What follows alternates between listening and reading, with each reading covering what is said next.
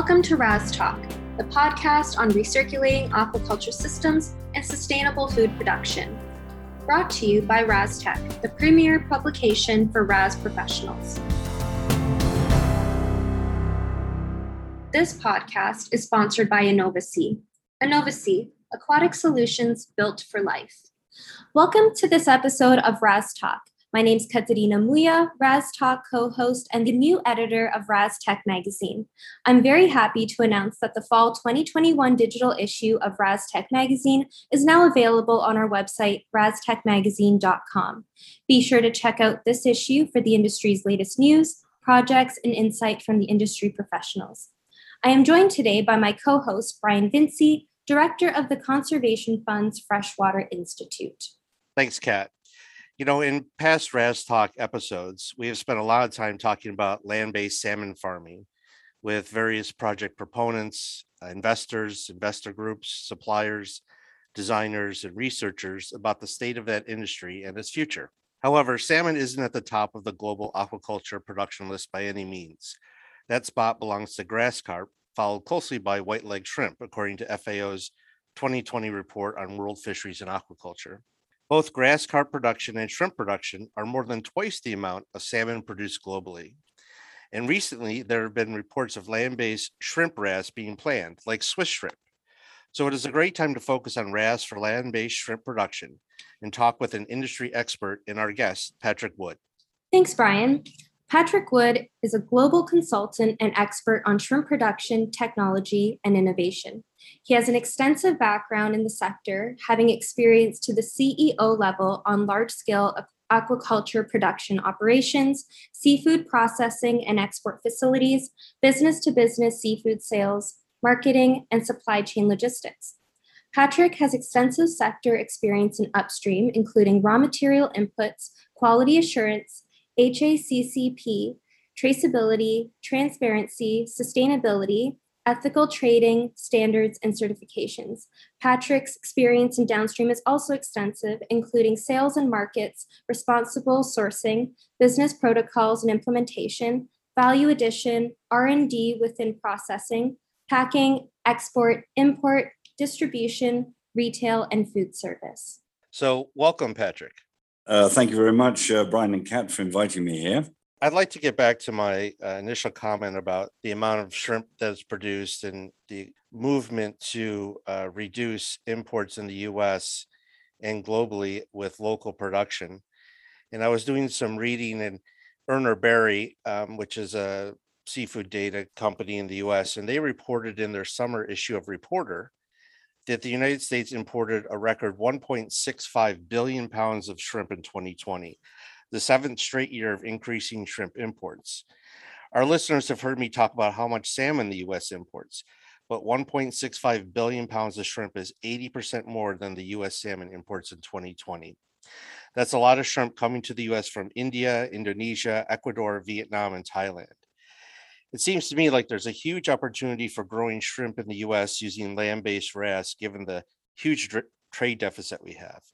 Patrick, do you think that's true? Well, it certainly is. Let's go back very quickly to the actual history of shrimp farming. And if you look back 40 years when I started in industry, it was all about taking seed from the wild and then putting into shrimp farms, growing shrimp farms. And this was all done in tropical countries. Ecuador was a leader. And at that time, we were looking for a shrimp that we could domesticate. And this is when we came in with the Vannamei shrimp, the white Pacific shrimp, which was a prime candidate for closing the cycle and domestication. Now, what happened is that the industry in the 80s was concentrating on expanding in extensive ways in the what one would call the green culture in ponds, outdoor ponds. This led to this, like I said, search for a domestication. And then in the 1980s, it was late 1980s, it was all about domestication, domesticating the species. Now, with that, one must remember that this shrimp is a tropical shrimp. It's not one that is easily grown in a market country like Europe or the US. So bearing that in mind, the expansion of the shrimp industry was all related to a surface area expansion, growing, getting more hectares. And then in the 1990s, it moved across to Southeast Asia, with the Vannamei, and it started on the route of what one would call, with the domesticated Vannamei, what one would call the intensification. And this was because in Southeast Asia, the Vannamei was being grown in lined ponds, not earthen ponds, and then the start of using aeration. So the intensification came along, and this is all, again, in the tropical countries servicing the Western markets. Now, with that, what happened was that the production growth meant that there was a pressure in growing the markets as well. So there was all this all that you can eat shrimp and stuff that was going on, and the markets grew as well. What eventually happened is that this Vannamei became more of a commodity grown shrimp. So this is where the prices start coming down, and it got increasingly well. What was the rationale of somebody growing shrimp in a market close to the market? There was no rationale because it was so easy and to grow in the tropical countries. And this is where people were making their money. I mean, shrimp farmers made a lot of money and they still do, growing shrimp in the tropical countries. Now, with shrimp aquaculture, the original systems were grown green, what one would call green water shrimp culture with algae and everything, extensively, like mentioned. As the intensification came along and the aeration came along, this was followed up with what one would consider the biofloc system, which is a brown water culture. And this was the possibility of growing more intensively shrimp in a system, not the green water, the brown water. And this is reflected a lot now in the technology. The problem we had, I started working with back about 20 years ago in looking at the possibility of doing RAS with shrimp, supplying markets in Denmark with equipment. And we looked at this RAS for shrimp, and it became very clear that the RAS technology as such is pretty much defined and well known. It's proven. RAS is proven. And there are sort of three different ways, I'd say, considered to be the ways that RAS can work. And one is the green water system, one is the brown water system, and one is the clear water or blue water system. So what you're doing is you're recirculating water through a system. If you're going through the green water system, your bioremediation is done by algae and things like that. And even in Ecuador, when there were disease problems in Ecuador, some people closed their farms totally and recirculated the water. That I've heard stories of 600 hectares being recirculated, which is a green water under a green water system. Then the brown water, which is the biofloc, and that's now also happening in RAS. Well, it happened from the very beginning, really, was the bacterial biofloc, which is the brown water. And then now recently you've got the other RAS systems which are using electro-water filtration, more mechanical systems for filtering. So there's the sort of three areas, the three types, the green water, the brown water, and the clear water, blue water. Those are the ways that we're seeing with the RAS advancing, but also it's happening in the culture. Because one thing is clear, RAS tech is proven. We know it works. Everyone knows can do it. It can work. But the problem with the shrimp tech is that there's no proven intensification on the shrimp.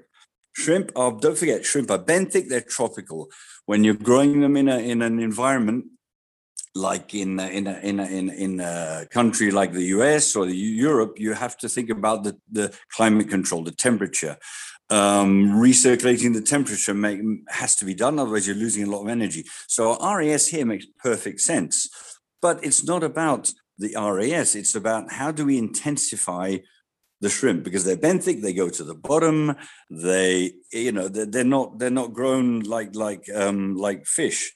In the old days, semi-intensive was pretty much 1 ton per hectare. Then when the industry moved to Southeast Asia, it got more intensive with the aeration. And now we're looking at biofloc, which is hitting 5 kilos a cubic meter or 50 tons a hectare per year. Now, that is probably the limitation on the biofloc, because you're growing a bacteria, the brown water system is growing a bacteria. You're effectively growing your shrimp in a biofilter with biofloc. So, but it is limited. Nobody's managed to get really much higher than that per cubic meter. However, that said, with RAS Tech, the ability, and this is where sustainability comes along. As people started looking at sustainability, closing the cycle, climate control, it became one of the things that became very important is how do we intensify, because shrimp need intensification to justify all this. And there are ways of doing it. People have, you can grow shrimp in 10 centimeters of water. Let's do a stacked system. Let's, the stacked system would provide 10 layers or 8 layers of shrimp, or people would do other ways of doing with lots of aeration. And this is happening, but the intensification is part of what is required now, and part of what's happening in the decade to follow. I see this intensification is happening and is going to happen as people pile in. Now that people say, well, what about shrimp farmers? They don't. Shrimp farmers and shrimp experts are not doing this. They're not going to countries like the US or Europe. They're not going to those countries to grow shrimp. Why? Because they make enough money doing it in the tropical countries.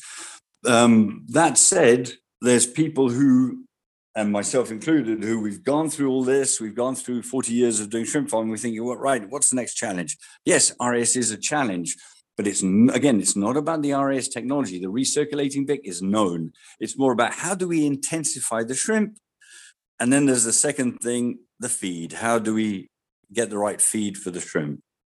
It sounds like the imports from the various countries, Ecuador, India, and the like, are doing just fine, but to really have this be local production to the various markets, as you said, Europe or the US, it has to be at a very intensive level. So, contrasting with the pond culture, so many kilos per hectare, we're going to, I think, start talking about, how many kilos per, cubic meter of water volume, that kind of thing. But it sounds like you're saying, well, to do it in the U.S., you really have to do it very intensively, or Europe, or close to the market. You have to do it intensively, and that's where you get into the shrimp RAS technologies. Exactly, you have to definitely crack the culture system. It's not cracking the RAS system; it's cracking how shrimp can be grown intensively, and that means going to a cubic meter, not a square meter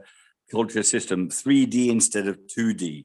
And that can be done in a variety of ways. There's people doing that already. And here's the other thing: it's all about the market as well. You're competing against a commodity product, so to do that, you really have to have something that differentiates your product. So that could either be it's fresh, or it could be size, fresh, live. And that is so important to get the market right. If you don't have the market, then you're not going to be able to do much with your product. But going back to that, there's a very interesting part of the whole thing, the way the shrimp grows. First of all, like I said, it was tropical shrimp, so the warm water, so really in a climate control recirculating system, it makes sense. You're not losing the energy. Biofloc doesn't work really in that sort of system because you are 80% of your energy is used to grow bacteria, not to grow the shrimp. And even though you're bringing down with biofloc, you're bringing down the food conversion, you're still trying to grow bacteria, not the shrimp. The way forward we're seeing in the industry is more about using the clear water, blue water, where you take the water out of the system, you recirculate it, and recirculating it through either a green, a brown, a biofilter, and a bioremediation of algae, or an electro or whatever system you have nowadays to filter, and then bringing the water back in a clear water environment, and then putting in the compounded feed that covers all the requirements and the added micronutrients or the minerals into the water. And then you're running on a clear water system. And this is where the intensification of the use of the shrimp toilet is being used to take out flush out your wastes, but recirculating the waste through the system. However, there's something very interesting in all this is that the shrimp have this exponential growth curve. So over 90, 120 days, first 30, 60 days, they're pretty flat in their growth, you know, from post-larvae to 3 grams, 5 grams. It takes you the 45, 60 days. But then from 45 to 60, from the 45 days on, 60 days on to harvest, 90, 120 days. That's very fast, up to 25 grams. So taking advantage of this exponential growth curve is very important. And that's where you start using the pre-grow out or the nursery. Then so you save space, and then you switch them into an area where they have the fast growth potential. And these the way we're seeing it, yes, it's definitely more clear water is helping a lot more to do that. And then I go back to the other thing, which is the feed. Everyone keeps saying, oh, look at the feed. And we see all these videos of shrimp eating feed, benthic. They go to the bottom to eat the feed. And we see them eating all this feed, but they're taking this pellet and they're crunching it up, and they're, you know, plumes of material coming off, and they're ingesting a bit of the feed. But shrimp do not swallow pellets. They're too big. So, you know, we're working very closely on a system where we think it's much more important to give them a feed that they can ingest, not necessarily a pellet, which is great for fish. They'll swallow it, and, you know, it's inside their body. Shrimp don't have that. So the latest stuff is looking at things like how can I say it? Protein shake, you know, or a soup more than an actual pellet, for the intensification process. So there's the challenges are in our RAS in tech is get your market right, which means that, you know, you have to be either close to a market and get a good price for your product. Make sure you can intensify. How are you going to intensify? Biofloc is limiting to 5 kilos a cubic meter, but I mean, you know, we're talking about going to 10 or 20 in the Clearwater system. And then the third thing is about the feed. You know, intensification, feed, and the markets. Get those things cracked. The RAS is, you know, the RAS is proven. We've seen that for the last 20 years. The RAS is feasible. So when people talk about RAS, it's not about sustainability either. You know, sustainability and RAS are separate things. The move to RAS tech is important for sustainability in the sense that you're controlling systems, but there's a lot of shrimp farmers. And this is where you have the worry about, you know, the Ecuador. Ecuador can probably in the next 10 years, Ecuador could double their production because they don't use aeration right now. And they're pretty much sustainable in their business. It's been going for 40 years.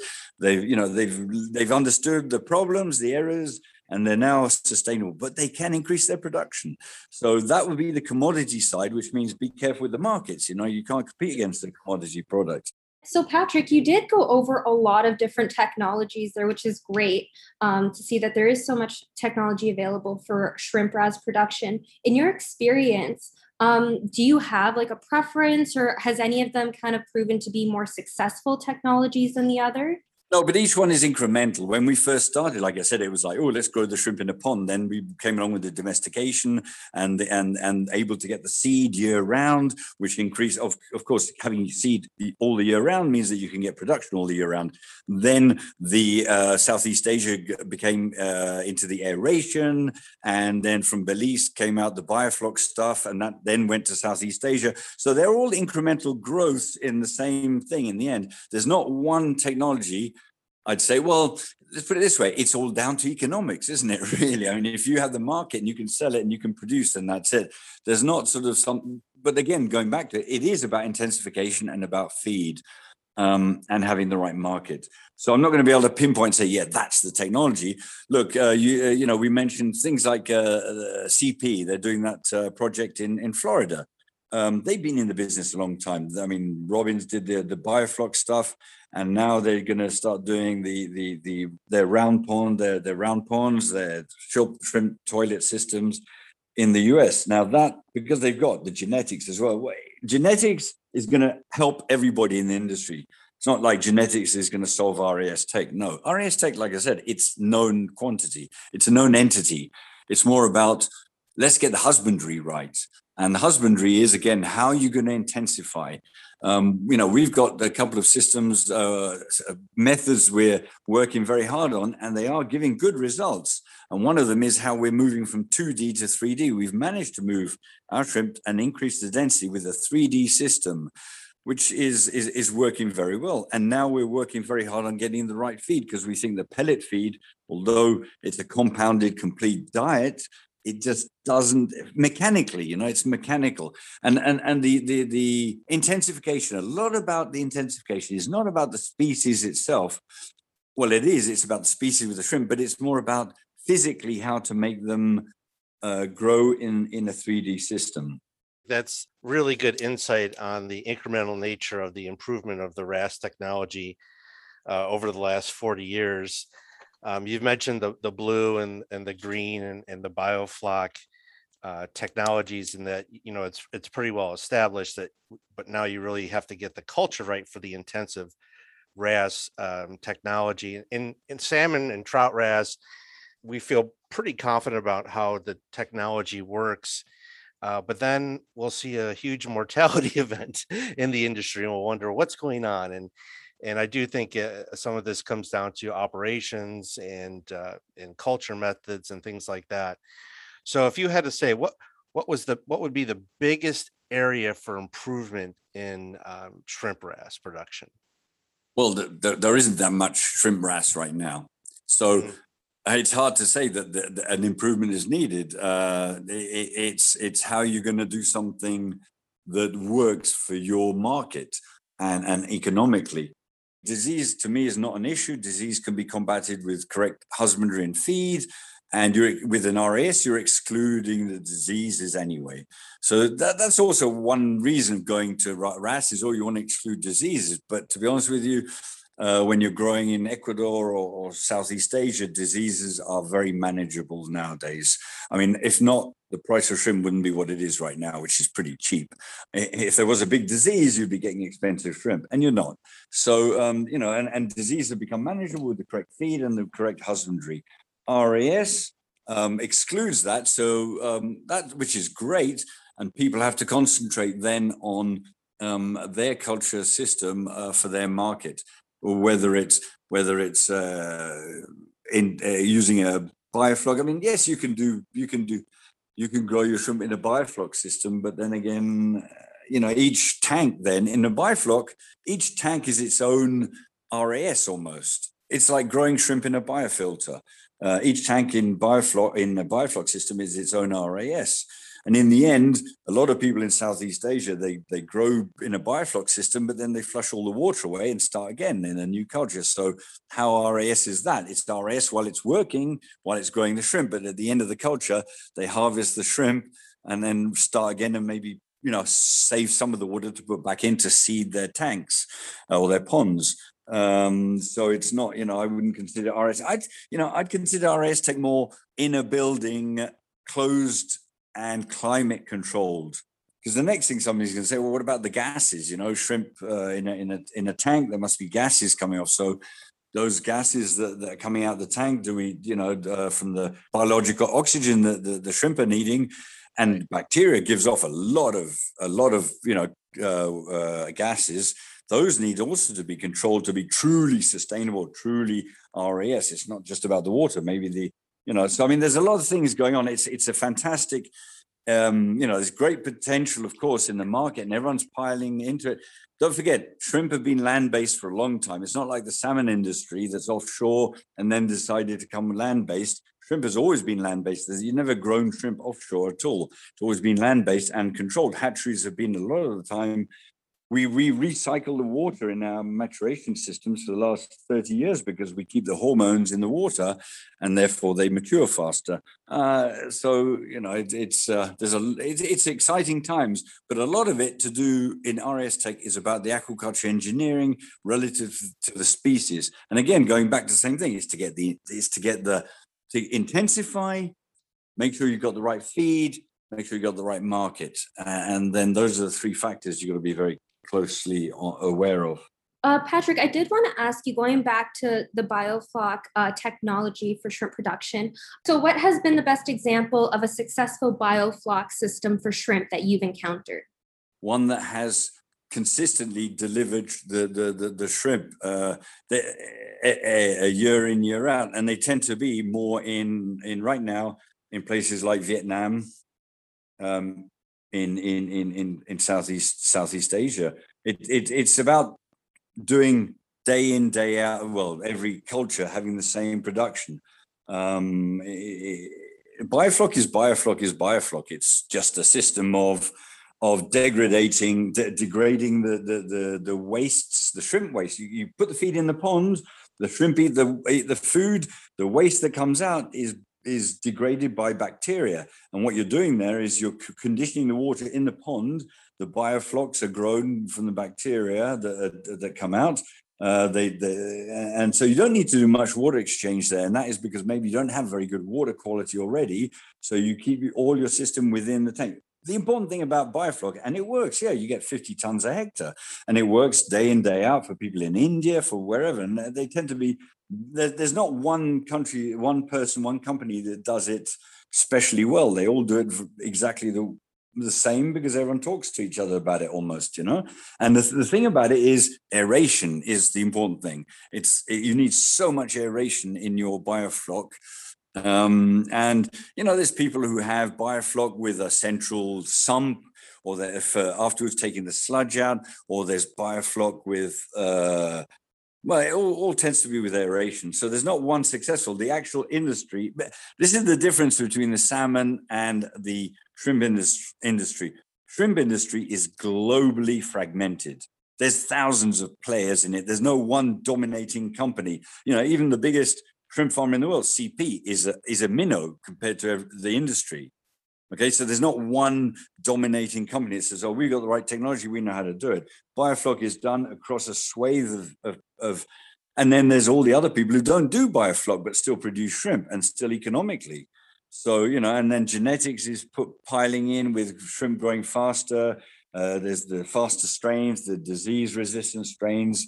So it's hard to say, you know, I can't pinpoint one bioflock. I can just tell you that bioflock works, but it's not the most intensive, and it's not really apt for doing in Western countries, bioflock, because it is quite labor intensive. You need to be on the ball, on the ponds, not like a clear water system where you can take all the water out, treat it and put the water back, check that the water is going back correctly, and giving a complete diet, compound feed diet into the pot tank.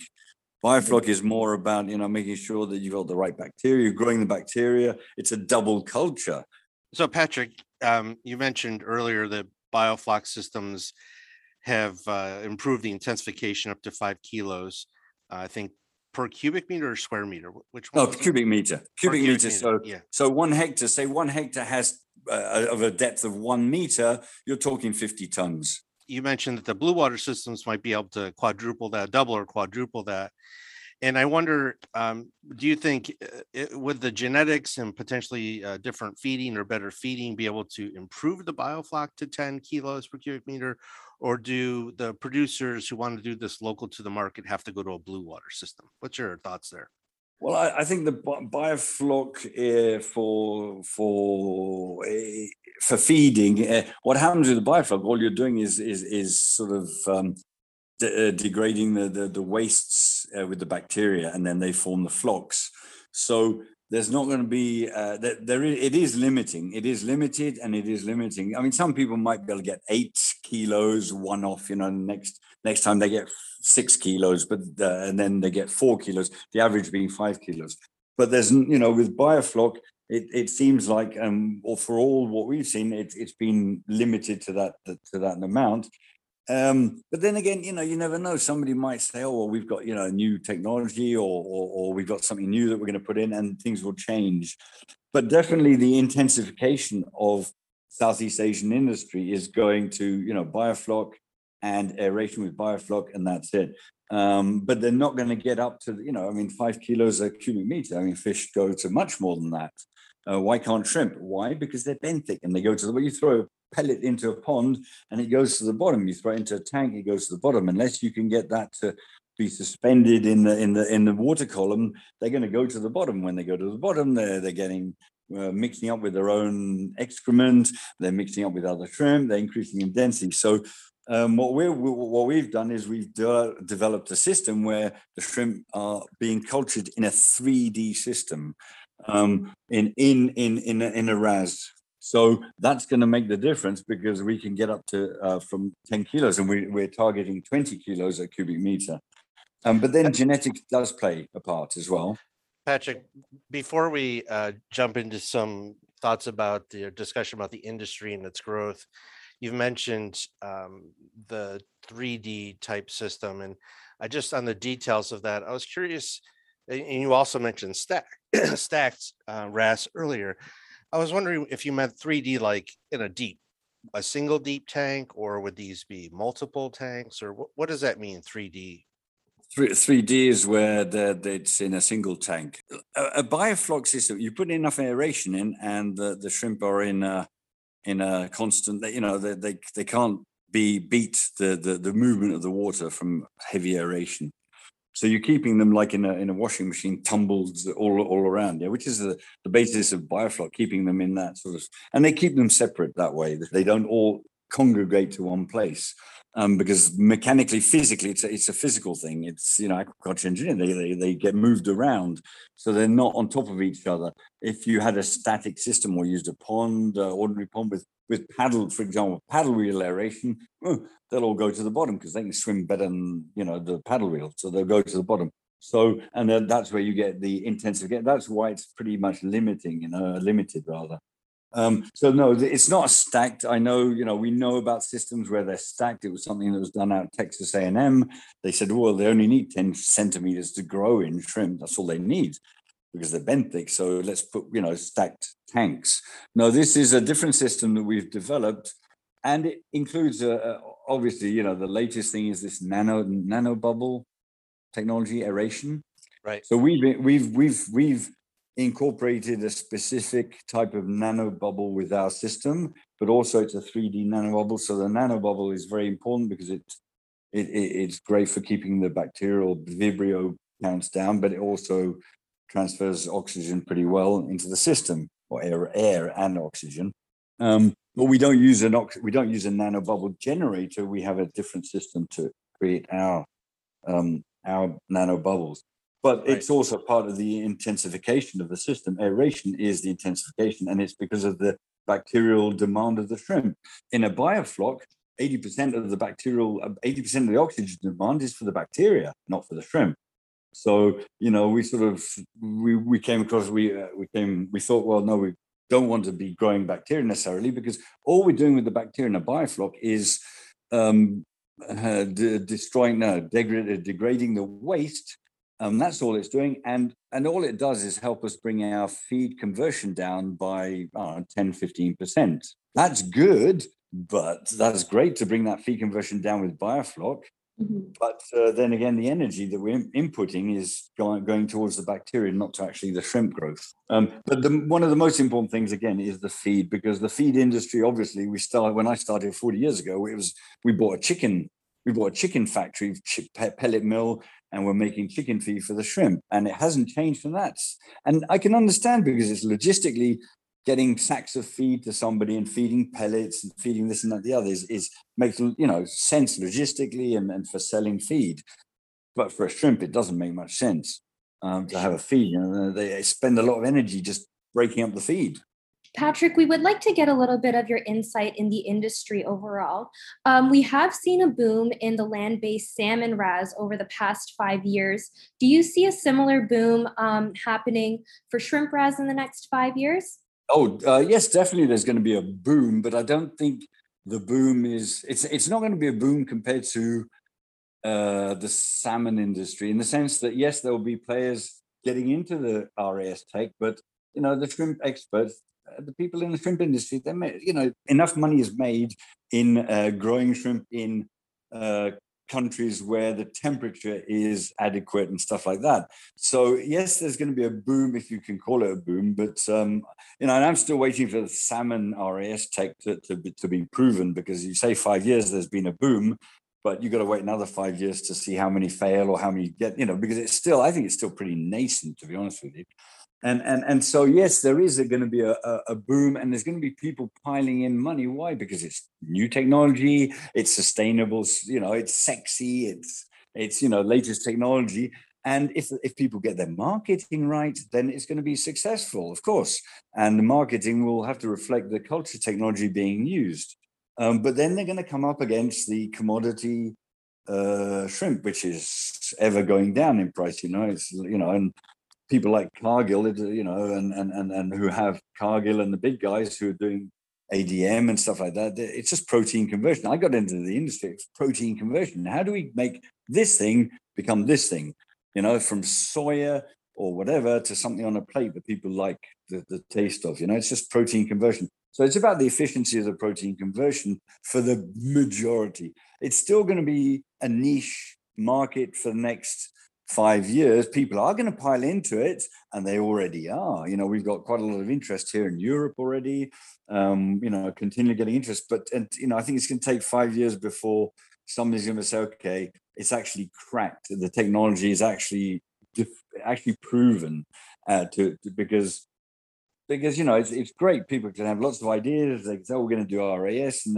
then four in the UK, just in the UK, four failed projects, and a lot of people have their projects fail. I never got into the RAS system. I got into selling equipment 20 years ago, and I got into wanting to understand what RAS was all about when we were selling equipment to the eel guys in Denmark. We tried to look at, let's do it with shrimp. We had one project in Japan, RAS project in Japan 20 years ago. We had two in China, and I thought, well, hang on a minute, I'm going to back off this for the moment until we can crack the intensification and the feed side of the business. And recently, with nanobubbles, and our latest developments, we're seeing that yes, we can intensify, and I'm sure technology will advance, and in 5 years somebody else will come and say, oh, hang on a minute, why not add this in? I'm very keen on the cracking the feed side of the business, because like I said, I think it's just not very shrimp friendly at all right now. Your optimism is great on this sector. I want to probe you a little bit on something you said related to this. You said shrimp is different than the salmon industry, and salmon, there's a few big players, maybe a half a dozen, but in shrimp you said there's literally, I think you said thousands, but many players, right? And even the biggest CP you said was a minnow. So do you think that before we see a huge boom, that we would see any consolidation in the industry, or what part of the industry might change to better facilitate RAS for shrimp? Yeah, I don't think there'll be consolidation. I was a buyer. It's not in the interest of the downstream to consolidate at all. If when I was a buyer for retail supermarkets in the UK, I didn't want consolidation. I preferred, talking to one guy in Ecuador, and he gave me a price, and I said, well, hang on a minute, and I'll go to Thailand and say, well, he gave me another price, and then I'd be one off against the other to get a better price for me, So hopefully there won't be a consolidation. There are vertically integrated operations, of course, like probably somebody like CP, they are vertically integrated, but also Pescanova, they have their own shrimp farms and they have their own distribution downstream. So consolidation, but still, again, like I said, they're not big when you look at the whole overall global industry. Too many players. So consolidation, I doubt it's going to happen, and I hope it doesn't happen, because then we go down. Maybe we'll get the same problem like in the salmon and tuna industry, where there was this price fixing stuff and all that stuff that was going on. I don't think it's going to happen. There's not going to be consolidation. A lot of people who are entering into RAS Tech tend to be people who like the idea and the technology, but they're not. In shrimp anyway, they're not the shrimp experts. Like I said before, the shrimp experts, they don't need to get involved, because they're making lots of money in shrimp anyway already. So the people that are doing the shrimp, even here in Europe, they're not the shrimp experts, but they're people who are able to make the economics work in the production. And it is a niche market, and a niche market that does need to be addressed. Yes, people still like the idea of getting fresh shrimp.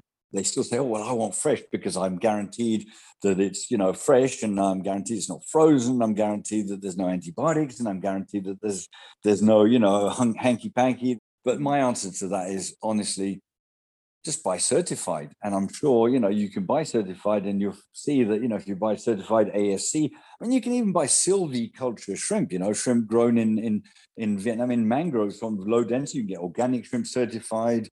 So, if people are worried about all those things, get certified. Fresh frozen is something else, but the frozen technology has advanced tremendously over the last 25 years. And in fact, when you tell somebody a fresh shrimp, you say, well, what do you mean fresh? Was it, you know, is it live? Live, I can understand. Fresh, maybe it's 2 days old.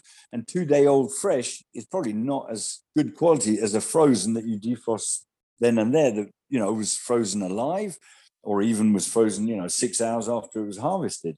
Sure. Technology is changing. So, you know, I mean, but, you know, if people say, oh, I want to have complete control of my supply chain, well, you can have complete control of your supply chain right now. You know, if you really wanted to, you can, you know, go back to your, you know, you get it probably certified. You can send your inspectors in.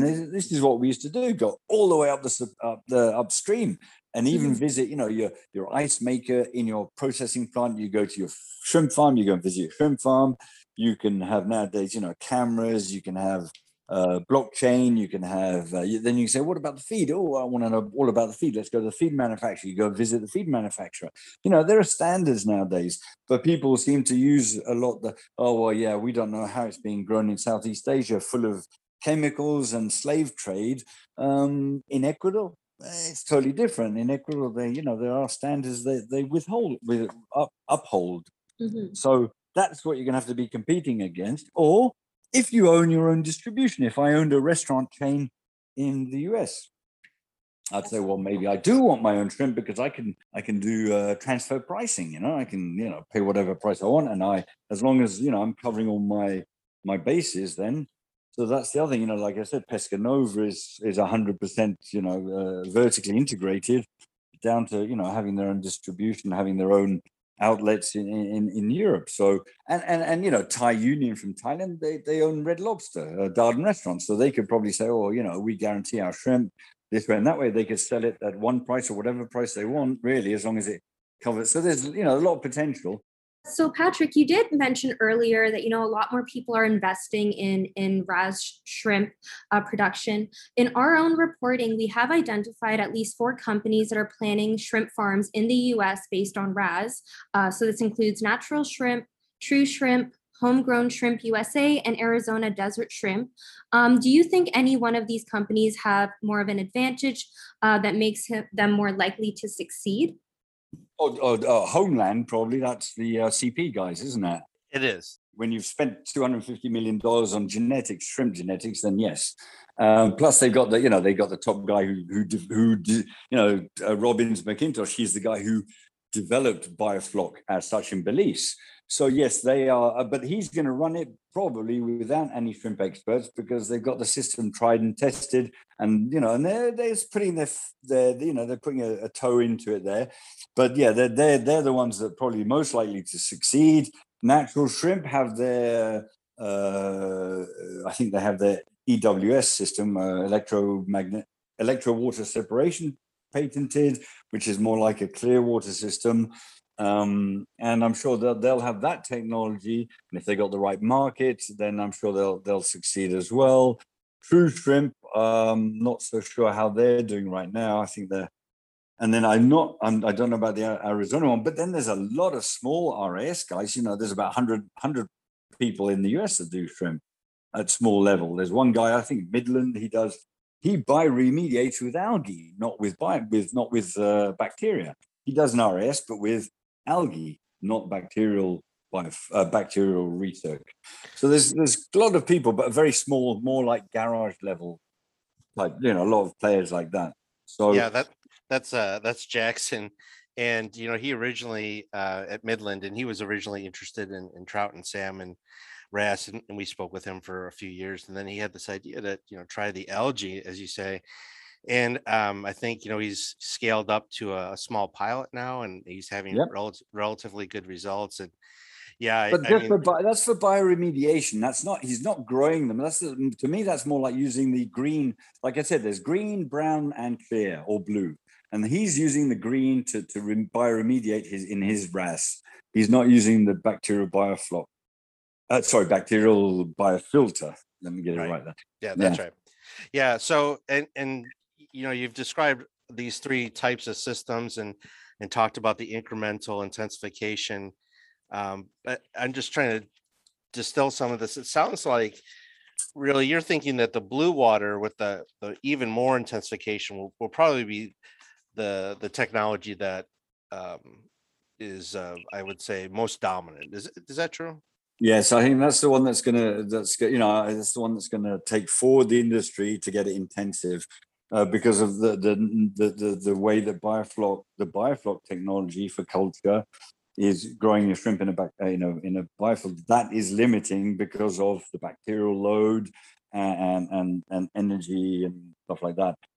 So yes, definitely the clear blue water system, if you like, is what's going to be the one to go forward to take it from the next level. That's not to say that it will be a technology that will work in places like Vietnam or Southeast Asia or Ecuador, but they still have so much potential to intensify under current conditions anyway. Even Ecuador can double its production over the next 10 years without even entering into that sort of realm of RAS or whatever. And they will be flooding the market as the market demands. But right now, the market's not demanding because your price is so low. So, it's demand, supply and demand, isn't it, as well?